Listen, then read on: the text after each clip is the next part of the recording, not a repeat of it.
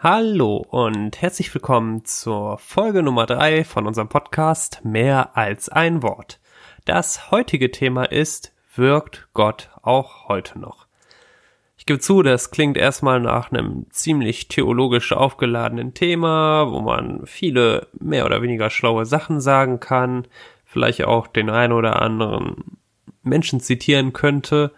Diesen Ansatz haben Patricia und ich heute nicht gewählt, sondern wir möchten versuchen, das natürlich auch christlich zu betrachten, das aber auch mit unseren eigenen Erfahrungen zu verbinden. Weshalb, und da möchte ich hoffen, oder ist hoffentlich niemand enttäuscht, weshalb es heute nicht um Wunder oder Erscheinig Erscheinigungen, Erscheinungen geht. Dazu machen wir dann einen Podcast im nächsten Jahr auf jeden Fall. Ich muss mir das auf jeden Fall notieren, weil mittlerweile haben wir schon einige Themen. So viel aber dazu.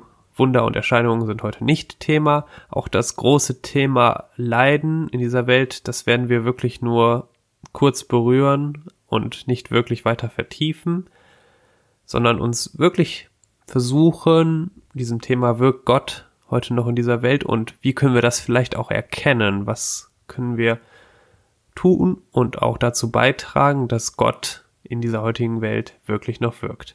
Ich bin gespannt was ihr davon haltet.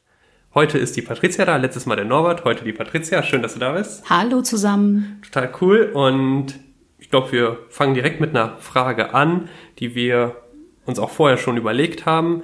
Und zwar, wir sprechen ja immer von einem Gott, der uns unendlich nahe ist. Also ganz, ganz nah. Aber manchmal, manchmal da erscheint dieser Gott unendlich weit weg und ich würde auch sagen ziemlich schweigend. Wie passt das zusammen mit einem Gott, der wohl auch in dieser Welt heute noch wirkt? Also ich finde, man muss ja erstmal erklären, warum wir, wir Christen vor allen Dingen auch, an einen Gott überhaupt glauben, der uns so nah ist. Für mich hat das immer sehr konkret mit dieser Menschwerdung zu tun gehabt. Also wir glauben an einen Gott, der, um uns besser kennenzulernen, um uns zu verstehen, um seine Schöpfung vielleicht auch besser zu verstehen und um uns eben nah zu sein, von seinem hohen Ross runtergekommen ist und wirklich auch Mensch geworden ist. Also in Jesus Christus. Näher geht, finde ich schon mal gar nicht.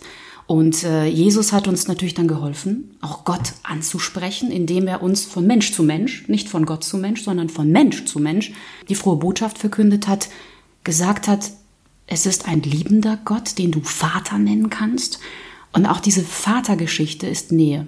Also im Bestfall hoffe ich, dass ganz, ganz viele Menschen einen Vater haben, der sich sorgt, der Interesse an mir hat als sein Kind, der ähm, liebend ist und ähm, ja, der einfach auch eine Nähe zu mir sucht. Das heißt, es geht hier um mhm. Beziehung. Ja? Und jetzt glaube ich, ist es genau wie in allen Beziehungen bei uns Menschen, obwohl wir von Gott als geliebtes Kind betrachtet werden, gibt es eben Situationen, wo wir vielleicht Hoffnungen haben oder Wünsche und die passieren nicht sofort. Also er, wir bitten ihm vielleicht um etwas und ähm, es passiert aber nichts, wie so eine Fee, die den Zauberstab irgendwie gerade schwingt und schwupps, schon liegt vor uns das gewünschte äh, Material oder, oder die Situation. Ähm, und ich glaube, wir Menschen reagieren schnell so ein bisschen emotional und trotzig und verschließen uns dann auch ein bisschen oder sagen, wo bist denn du? Es ist nicht passiert, was ich wollte. So, und schon rücken wir ein Stück weiter weg von diesem nahen Menschen, von diesem nahen Gott. Also würde ich schon fast sagen, vielleicht liegt es manchmal an uns selbst, dass diese Nähe nicht so zu spüren ist. Vielleicht verschließen wir uns oder sehen vor lauter Sorgen oder, oder Dinge, die uns bedrücken, nicht, dass er eigentlich da ist, aber wir können ihn einfach nur nicht hören. Das ist ganz, ganz spannend, weil wir mit Firmlingen, ich warte letztens mit Firmlingen zu tun und dann hatte einer dieser Firmlinge gefragt, wie sieht es denn aus? Wenn ich Gott um etwas bitte, dann passiert da manchmal nichts, obwohl ich mir das wünsche. Und ich sage dann immer, Gott ist kein Cola-Automat, in dem man oben die Münze reinschmeißt und unten kommt die Coke raus, die man haben möchte. Nicht das Gebet oben rein und unten das, was wir haben wollen. Und das ist ganz interessant, dass dann der Gedanke, den du gerade hattest, dass letztlich allein dieses sozusagen Handeln, das, sagen wir mal, funktionalistische Denken, dass Gott dann handelt, wenn ich ihn darum bitte, dass das so ein bisschen schon fast dazu führt, dass wir uns von diesem Gott irgendwo entfernen, weil eigentlich hat er ja unendlich Großes schon daran getan, das hattest du ja auch gesagt, dass er Mensch geworden ist. Und zwar dieser unendlich große Gott, der manchmal so unendlich weit weg ist, hat so gesagt, okay, ich möchte nicht mehr unendlich weit weg sein, sondern ich möchte dahin, wo es ganz nah ist und da ist es am sinnvollsten, Mensch zu werden. Interessant. Da würdest du auch sagen, das ist schon echtes Wirken Gottes gewesen vor 2000 Jahren. Ja, absolut. Also wenn nicht, wann dann?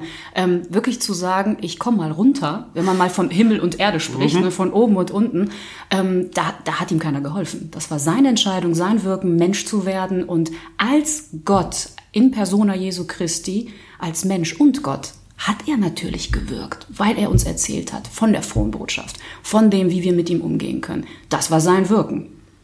Mhm. Und wenn er aber jetzt nicht, offensichtlich ist es ja so, manchmal, manche, manche Gebete werden nicht erhört und man bekommt das nicht so mit. Wie wirkt er denn dann heute noch? Jetzt, gerade, heute, da, gerade jetzt am Rhein oder hm. wir sitzen ja hier in der Botschaft. Na genau. Also ich glaube schon, dass Gott natürlich die Möglichkeit hat, sich bei uns zu bedienen. Ja, also der kann schon irgendwie ähm, durch andere Menschen wirken, die mir irgendwie zur Hilfe stehen, die, die ich anspreche, die er mir plötzlich schickt oder so. Er weiß genau, die Person brauche ich gerade. Das ist so die eine Seite. Es mhm. ist ja auch manchmal einfacher, durch einen anderen Menschen, den ich auch anfassen kann, den ich sehen kann, den ich ganz klar höre, so wie wir beide, wenn wir hier sprechen, ähm, da eine Antwort zu kriegen oder, oder irgendwie eine Handlung, ein Wirken festzustellen. Ich bin aber trotzdem zutiefst davon überzeugt, dass Gott, sonst wäre er nicht der allmächtige Gott, zumindest für mich, ähm, auch ohne mich wirken kann. Ja? Dass er mir zum Beispiel in Form des Heiligen Geistes irgendeine verrückte Idee in meinen Kopf einpflanzen kann, wo ich dann im Nachhinein noch denke, wie, wie bin ich eigentlich darauf gekommen, dass ich da jetzt plötzlich die Idee hatte. Ja? Das ist auch, finde ich, Wirken Gottes, ohne dass ich viel damit zu tun hatte. Ich glaube auch, dass er, wenn er wollen würde, fast schon wie eine gute Zauberfee im Märchen, dass er schon auch ähm, Geschehnisse oder irgendwelche ähm, Erlebnisse einfach, ähm, Erfahrungen einfach für mich auf den Tisch legen kann, ohne dass ein anderer Mensch daran beteiligt ist. Die Frage ist nur, nehmen wir das wahr? Ich musste, als du gerade Heiligen Geist gesagt hast, ganz spontan daran denken, dass ich Pfingsten auf einem Pfingstzeltlager war in Felbert. Da waren super viele kleine Kids und ging dann auch um den Heiligen Geist und was ist das für ein Fest heute, lalida. Und ich hatte dann gefragt, ja, wie kann man denn diesen Heiligen Geist überhaupt wahrnehmen, wenn der denn doch wirkt? Und ich war da ein bisschen, sagen wir mal so, voreingenommen. Ich dachte, jetzt kommen so nicht so gute Antworten von den Kids. Und dann sagt der eine, ja, das ist jetzt hier, ist wie mit dem Wind, spürst du nicht, hier ist der Zelt und das Zelt und da kommt jetzt der Wind rein. So ist das mit dem Heiligen Geist. Das war so ein ganz aufgewecktes, junges Kerlchen, was ganz genau irgendwie meinte, dass das so ist. Und das würde ja passen mit dem Gedanken, dass Gott eben doch noch wirken kann in diese Welt hinein, vielleicht mittelbar durch Menschen, aber auch unmittelbar irgendwie in irgendeiner Art und Weise durch Ereignisse, Erfahrungen, was ich auch irgendwo bei mir erlebt habe. Und in diesen Erfahrungen, und das ist natürlich dann der Knackpunkt, wie du es gesagt hast, bin ich bereit, das anzunehmen und zu sagen, alles klar, das kommt von Gott. Oder aber, und dem würde ich mich nicht verschließen. Ich glaube, man kann auch immer, wenn man möchte, eine Alternativerklärung dafür finden. Man muss nur lang genug suchen. Das ist menschlich, ja. ja. Die Frage ist nur, und damit sind wir sozusagen wieder am Ausgangspunkt dessen, wenn es so ist, dass wir annehmen, dass es offensichtlich, hat das irgendwas mit Gott zu tun gehabt. Gott hatte da irgendwie seine Finger im Spiel oder hat da mit uns Geschichte geschrieben, dann näheren, also dann werden, kommen wir diesem Gott auch wieder näher. Wenn wir sagen, nö, das ist offensichtlich ein naturwissenschaftliches Experiment, was da passiert ist, oder ist auch ganz klar, das lag daran, dass die U-Bahn irgendwie gefahren ist oder sonst was, dann ist das eine völlig legitime Erklärung an der Stelle, aber das bestärkt irgendwie diese Beziehung zu diesem Gott nicht ganz so. Eine andere Frage, sozusagen, ich hatte das gerade ja auch schon angemerkt. Ich selbst würde schon sagen, dass ich in meinem Leben Momente, Geschichten erlebt habe, in denen Gott gewirkt hat. Vielleicht erzähle ich gleich auch was, aber wie ist denn das bei dir? Würdest du auch hm. eine Geschichte nennen können? Ja, auf jeden Fall. Also einige. Ich glaube tatsächlich, dass jeder Mensch, wenn er mal so ein bisschen in sich reinhorcht, vielleicht den ein oder anderen Moment hatte, wo er das Gefühl hat, okay, das war nicht nur ich, das war die Wirkung Gottes. Ähm, die, die schönste Geschichte, die ich eigentlich immer erzähle, auch hier so mit Jugendlichen und jungen Erwachsenen, ist, warum ich eigentlich hier sitze. Warum ich eigentlich hier mit dir zusammen mhm. als Jugendseelsorger sprechen kann und nicht als äh, Personalentwickler ja, in einer Firma. Das heißt, ich habe eigentlich, als ich mein Studium begonnen habe, Theologie studiert, für mich privat. Ich wollte mehr wissen über meinen Glauben, wollte diese, diese Wissenschaft näher erkunden, habe aber immer meinen Eltern gesagt, ich werde niemals in der Kirche arbeiten weil ich möchte, dass mein Glaube so stark bleibt, wie er es ist und ich möchte, dass es mehr privat bleibt. So, und deswegen habe ich nebenbei Erziehungswissenschaften studiert, so mit Wirtschaftspädagogik im Schwerpunkt und habe mich dann nach dem Studium, als ich beides gleichzeitig dann abgeschlossen habe an der Uni, ähm, mich schon hin und wieder mal auf ein paar theologische Dinge beworben, so aus Interesse, weil das interessant klang, aber klar war, die Firmen, auch hier in Düsseldorf, ja, wo ich als Personalentwickler angenommen werden könnte oder Rekrutierung mhm. oder, oder, das war so mein Hauptziel. Da will ich auf jeden Fall hin. So, und dann gab es wirklich diesen Moment, ich habe den Vertrag einer Firma in Düsseldorf tatsächlich auch als Personalentwickler auf dem Tisch gehabt und an dem Tag rief dann aber die Abteilung Jugendseelsorge an vom Erzbistum Köln und bot mir auch eine Arbeitsstelle an. Mhm. Und ich stand da und dachte mir, okay, was jetzt?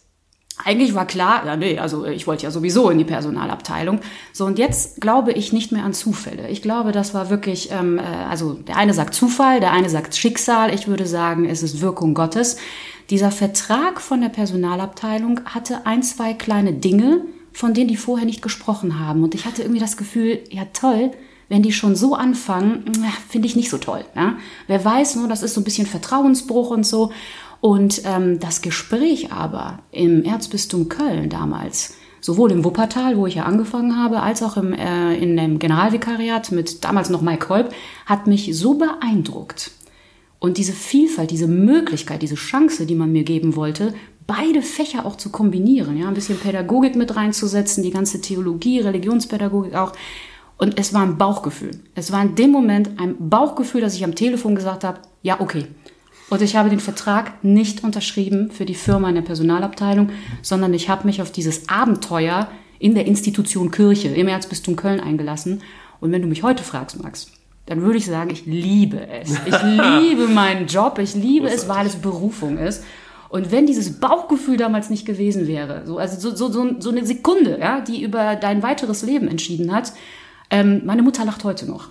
Und sie sagt jedes Mal, na, wenn das nicht der Heilige Geist war, dann weiß ich auch nicht. Ja. Spannend, total spannend. Weil irgendwie hat das ja dann auch mit mir zu tun, weil wenn du dann nicht hier dahin gekommen wärst, wäre ich heute auch nicht hier. Siehst du mal, so, kann es gehen.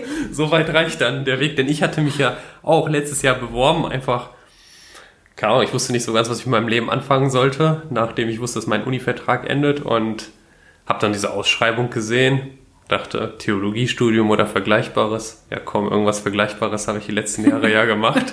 da können wir uns noch mal drauf bewerben. Gab es ja noch ein paar Voraussetzungen. Drei von sechs habe ich erfüllt. Bewerben wir uns einfach. Dann habe ich ja lange nichts gehört. Mittlerweile weiß ich auch warum, aber das muss nicht hierhin. Und dann war ich ja bei diesem Bewerbungsgespräch und ich fand, das war, du hattest hinterher gesagt, ich war, ich war der aufgeregteste von allen ich weiß nicht, ich habe das nicht so Gefühl gehabt, aber vielleicht war ich wirklich ein bisschen aufgeregt oder aufgedreht. Und dann habe ich irgendwann gesagt, so, weißt du Gott, mehr kann ich nicht tun. Ich habe mich so ein bisschen vorbereitet, ich habe was geschrieben. Und wenn du jetzt noch Bock drauf hast, dass ich diese Aufgabe im Kreis übernehmen darf, dann schau mal, was drin ist. Und natürlich haben Menschen dann auch darüber entschieden, in positiver Art und Weise. Und mir dann die Chance, die du damals erhalten hast, mir auch gegeben, wofür ich super, super dankbar bin, jeden Tag, in dem ich das tun darf. Und dennoch glaube ich, dass Gott da durchaus auch gesagt hat, so, wenn du diese Geschichte schreiben willst, lieber Max, dann darfst du auch. Wobei ich immer sagen würde, und das ist ganz spannend, das ist immer noch ein Weg, den ich letztlich auch gewählt habe. Gott hat mich dann auf diesem Weg geführt und gesagt, wie es laufen kann. Und ich habe mir gesagt, okay, ich vertraue darauf, dass das, hm. wie das läuft. Aber irgendjemand musste ja die Bewerbung abschicken. Hm. Und ich glaube nämlich, dass auch das mit Gottes Wirken zu tun hat, dass wir uns A, darauf einlassen müssen in der, sozusagen im Rückblick, okay, ist das da passiert, aber auch im Vorblick sagen, okay, ich bin, bin bereit. Wenn, hm. wenn du möchtest und du hast auch was vor, dann komm, ich habe mich dazu entschieden, aus freiem Willen und freien Stücken. Und wenn du nicht möchtest, ja gut, dann schreiben wir halt eine andere Geschichte. Da wird schon, wird schon irgendwas möglich sein. Vielleicht wäre ich dann jetzt Professor oder sowas, man weiß es nicht. Auch nicht schlecht. Auch nicht schlecht. Ja, aber du hast, glaube ich, vollkommen recht, weil es ist, Gott gibt dir die Hand oder schenkt dir Möglichkeiten, schenkt dir Chancen. Aber du entscheidest dann im Endeffekt, vielleicht in einer Sekunde, vielleicht auch in zwei Tagen, wenn du nochmal drüber schlafen musst, ähm, nimmst du diese Hand an. Ja? Also kannst du das auch tun. so. Und ich glaube, das ist äh, etwas Großartiges. Und das ist auch mit diesen, wenn ich so dran denke, was ich am Anfang gesagt habe zu dem Thema Beziehung, ähm, das hat auch was mit Nähe zu tun, ob du die Hand eines anderen, ob du die Hand Gottes auch nimmst, sie annimmst, die mhm. er dir ausstreckt. Und natürlich auf der anderen Seite, wenn du sie annimmst. Oder wenn wir diese Chance hier wahrnehmen, wir zwei können ja auch nicht einfach nur hier rumsitzen. Wir müssen jetzt auch was dafür tun. Ne? Und auch für, für Gott, um mit ihm Geschichte zu schreiben oder dass er mit uns Geschichte schreiben kann. Das heißt, wir müssen sie auch pflegen. Jetzt nicht unbedingt die Hand, aber die Beziehung zu Gott. Und das vergessen, glaube ich, auch manchmal die Menschen, dass Nähe nicht nur einseitig ist und auch Chancen und Möglichkeiten schaffen, nicht nur einseitig ist, sondern beide Seiten müssen dann etwas dafür tun, wenn sie sich für ein Ja, für ein bewusstes Ja mit Gott entscheiden. Und da gibt es ja viele Geschichten. Maria hat sich bewusst entschieden und so weiter. Könnten wir jetzt auch einen eigenen Podcast zum Thema Maria machen. Kommt vielleicht nächstes Jahr Oktober oder sehr so. Gut, sehr gut. Und mit dem Gedanken Beziehung möchten, möchte ich vielleicht so, so einen letzten Punkt irgendwie, das finde ich ganz cool nochmal zu beleuchten. Beziehung hat ja irgendwie was mit Gebet zu tun und es gibt ein kleines Bibelzitat heute aus dem Matthäusevangelium im Kapitel 18, da steht, weiter sage ich euch, was auch immer zwei von euch auf Erden einmütig erbitten, werden sie von meinem himmlischen Vater erhalten oder, und das ist irgendwie nochmal interessant, Johannes Kapitel 14, wenn ihr mich um etwas in meinem Namen bitten werdet, so werde ich es tun. Ja, wir hatten vorhin schon gesagt, handelt Gott, wenn ich ihn bitte. Das, ja, ja hier steht es ja ganz klar. Ja, ja, ich meine, wenn man es wortwörtlich nimmt, dann wäre es ja doch die Zauberfee, von der ich gesprochen habe. Jesus wedelt einmal mit seinem Zauberstab und schwuppdiwupp ähm, ist mein Tisch gedeckt. Ähm, also ganz ehrlich, ich glaube, dass äh, wir manchmal nochmal drüber nachdenken müssen, wenn wir eine Hoffnung haben, einen Wunsch haben oder ähm, eine Bitte an Gott, dass wir doch sehr mit unserem Blick beschränkt sind auf das, was wir gerade wollen, in dem Moment. Ganz oft können wir nicht so über unseren eigenen Tellerrand gucken, aber Gott kann das. Ich bin so dankbar, dass Gott der beste Tellerrand rübergucker ist, den wir haben. Er sieht die Auswirkungen für mein weiteres Leben, wenn dieser Wunsch, diese Hoffnung vielleicht in Erfüllung geht. Er sieht aber auch die Auswirkungen, die das vielleicht auch auf andere hat, die mit meinem Leben oder mit diesem Wunsch dann noch zu tun haben. Und ähm, oft passiert es dann vielleicht doch, dass wir selber das Gefühl haben, ja, herzlichen Dank, ist nichts passiert oder meine Bitte ist verpufft. Aber ein paar Jahre später merkst du plötzlich, Gott hat zugehört. Er hat über den Tellerrand geguckt und hat eine Entscheidung getroffen, die für dich im Nachhinein viel besser ist. Oder für die Leute, die damit zu tun haben, diese Auswirkungen, von denen ich sprach, dass die nochmal mit eingeholt werden. Und oft genug können wir wirklich rückblickend sagen, boah, vielen Dank, dass du meinen Wunsch nochmal verändert hast. Oder dass du irgendwie darauf eingegangen bist, aber ähm, schon mit mir einen, einen Schlenker gemacht hast, ja, um auf diesen Wunsch nochmal zurückzukommen, weil im Nachhinein ist es doch besser und ich konnte es nicht sehen. Ich war einfach zu sehr auf mich fixiert. Ich glaube, das muss man immer bedenken, wenn man diesen Satz im Johannesevangelium liest. Ich hatte lange Zeit auch Probleme mit diesem Satz, ganz großartige Probleme und schwierige. Und als meine Mutter dann krank geworden ist und Krebs bekommen hat, dann liest man so einen Satz ja irgendwie auch nochmal anders und denkt, hm, mhm. soll man darum bitten, dass sie gesund wird und so weiter. Und dann hat mir etwas geholfen, was ein befreundeter Priester mir mal gesagt hat, weißt du, Max, am besten, und so macht er es, und seitdem mache ich es so auch, ist es vielleicht an solchen, in solchen Momenten zu beten, für einen selbst, wenn man es kann. Hör mal Gott, ich weiß, am liebsten wäre es mir, dass meine Mutter gesund wird und dass es alles irgendwie heil wird. Aber letztlich soll nicht das geschehen, was ich möchte, sondern es soll am besten das geschehen, was das Beste ist, was für meine Mutter passieren kann. Und das mhm. weiß ich vielleicht, der nicht der beste Tellerrand-Gucker, Übergucker ist, mhm. sondern du, Gott, wahrscheinlich deutlich besser. Mir geht es tatsächlich sogar so, wenn wir Fürbitten in der Liturgie haben, dass ich, wenn ich die Möglichkeit habe, die einzuleiten oder wenn ich nochmal was manchmal dazu sagen darf, dass ich dann auch ganz oft sage, Gott, wenn es dir irgendwie möglich ist, auf diese Bitten einzugehen, die zu hören oder die nochmal umzuwandeln, dann tu es in dem Sinne, wie du es für richtig hältst, weil ich weiß, dass du alles im Blick hast, mich und die anderen auch und du willst ja, dass es gut wird für uns. Genau, und darauf können wir, und das ist ja das Schöne, können wir wirklich vertrauen. Wir können darauf vertrauen, dass dieser Gott letztlich das Gute möchte und nicht das Ungute, das Schlechte, das Böse, sondern er möchte, dass am Ende, am Ende der Tage wird sowieso alles gut, aber bereits jetzt hier das Gute auf jeden Fall beginnt. Und das, glaube ich, wird in seinem Wirken bereits hier auf dieser Welt auch wirklich sichtbar. Und dennoch ist es so, oder nicht nur dennoch, sondern auch ist es so, dass wir zu diesem Guten, dass das Himmelreich, so heißt es ja manchmal bereits hier beginnt, auch beitragen können. Jo, ich glaube, dass wir ganz, ganz, ganz viele unterschiedliche Punkte zum Thema Wirken Gottes hatten. Falls ihr irgendwelche Gedanken habt dazu, gilt wie immer, schreibt uns. Ich möchte mich an der Stelle bedanken bei Patricia für deine Zeit, für deine persönliche Lebensgeschichte, die du auch eingebracht hast, die Gedanken. Sehr, sehr gerne. Sehr cool, dass du da warst. Und jetzt gleich kommen wir zum Heiligen des Monats. Ich glaube, Patricia, dich hören wir beim nächsten Mal wieder im genau. Oktober, ganz genau. Da geht es so um Schöpfung. Kann man ja schon mal verraten. Fridays for Future in der Bibel gibt es sowas überhaupt. Und dann gucken wir mal, was wir da Schlaues oder nicht so Schlaues zu sagen haben. Danke dir. Der Heilige in diesem Monat ist Johannes Chrysostomos. Er lebte im vierten Jahrhundert, ist geboren in Antiochien, also im heutigen Syrien, und war auch mal Bischof von Konstantinopel, nachdem er im Kloster war es da nicht ausgehalten hat, dann in Einsamkeit gelebt hat, dann Diakon geworden ist, Priester und letztlich Bischof.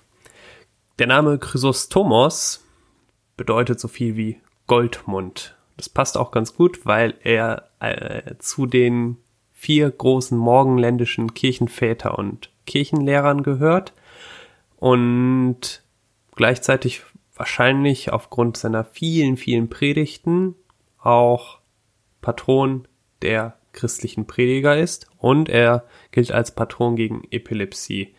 Warum genau, das konnte ich nicht so ganz rausfinden. Falls ihr da was wisst, schreibt mal. Ich habe das Einzige, was ich gefunden habe, ist, dass im Mittelalter auf die Fürsprache des heiligen Johannes gebetet wurde, wenn jemand Epilepsie hatte und dann so volkstümliche Mediziner Tätigkeiten ausgeübt worden sind, indem man Johanneskraut gepflückt hat und den Leuten dann gegeben hat und solche Sachen. Und es gab irgendwie diese Krankheit, also Epilepsie, wurde auch als St. Johannes übel bezeichnet in Deutschland. Das ist das Einzige, was ich so gefunden habe. Falls ihr noch mehr wisst, sagt Bescheid. Patron der christlichen Prediger. Ich hatte gerade schon gesagt, er hat wohl sehr rege gepredigt und neben seinen Predigten hat er auch ein paar ganz coole Sachen noch gemacht. Er hat Hospize gebaut, hat Spitäler gebaut, also Krankenhäuser für Arme und Kranke und sich viel auch um solche Menschen, die ausgegrenzt waren, gekümmert.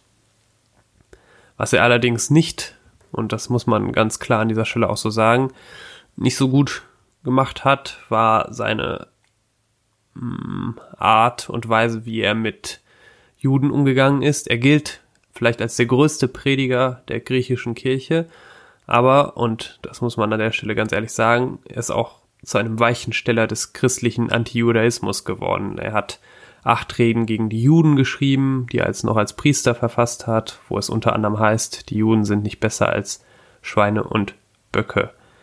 Und das ist auch irgendwie ganz besonders verhängnisvoll, weil er so einen ganz, ganz guten Ruf hatte und viele Leute in, in seiner Art und Weise, wie er sprach, bewunderten hatte das eine ziemlich krasse Wirkung darauf, wie das Verhältnis zwischen Judentum und Christentum sich in, den, in der kommenden Zeit entwickelt hat. Das ist und sollte an dieser Stelle auf gar keinen Fall ausgeblendet werden, wie es manche Biografen auch noch heute versuchen. Nun denn, es bleibt vor allem noch positiv zu berichten über Chrysostomos, der sich ganz besonders gegen den Sittenverfall am königlichen Hof und auch in Kirche eingesetzt hat.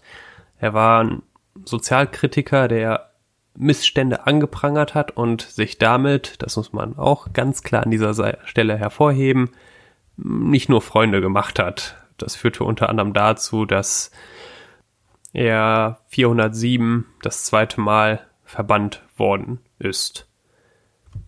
Johannes Chrysostomos, der Heilige des Monats, Gedenktag der 13. September, passt zeitlich ganz gut. Und jetzt gleich kommen wir zu den zu den Veranstaltungen, die wir in der Jugendseelsorge haben. Und zwar beginnen wir im September mit einem Termin, den die Patricia zusammen mit der Esther gestaltet. Das ist Stadtsuche auf der Suche nach Schätzen in unserem Glauben, in unserem Leben. Am 20.09.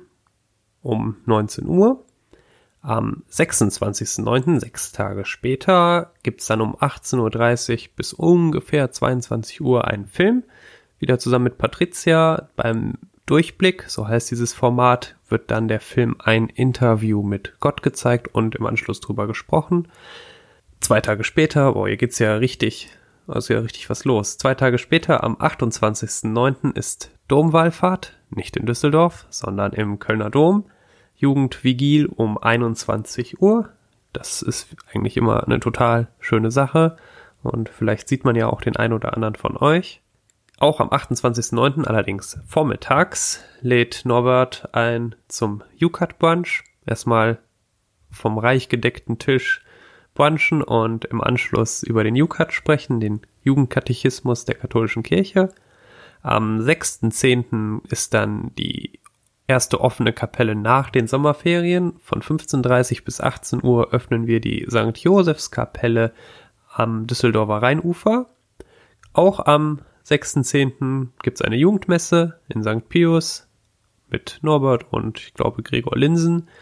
Und der letzte Termin im Oktober, der so vielleicht schon mal angedacht oder angemerkt werden kann, ist der Molltalk mit mir und Pater George in Heiligenhaus im Hofcafé. Wir werden darüber sprechen, was Christsein heute noch ausmacht. Pater George war über zehn Jahre Pfarrer in Damaskus in Syrien und hat auch dort den Krieg hautnah miterlebt und wird eben darüber berichten, was es noch heißt, Christ sein in den heutigen Zeiten. Alle Termine findet ihr wie immer auf unserer Website frech und frisch.de. Nun denn, so viel zu den Terminen. Ich danke euch fürs Zuhören und würde mich wirklich freuen, wenn ihr den einen oder anderen auch noch darauf hinweist. Vielleicht noch als ganz coole Idee, falls ihr mal irgendjemand von euch im nächsten Jahr irgendein Thema hat, worüber er gerne mit mir sprechen möchte, schreibt mich an und wir machen einen Termin und dann klären wir das alles. Nun denn, danke euch, macht's gut, wir hören voneinander, bis bald.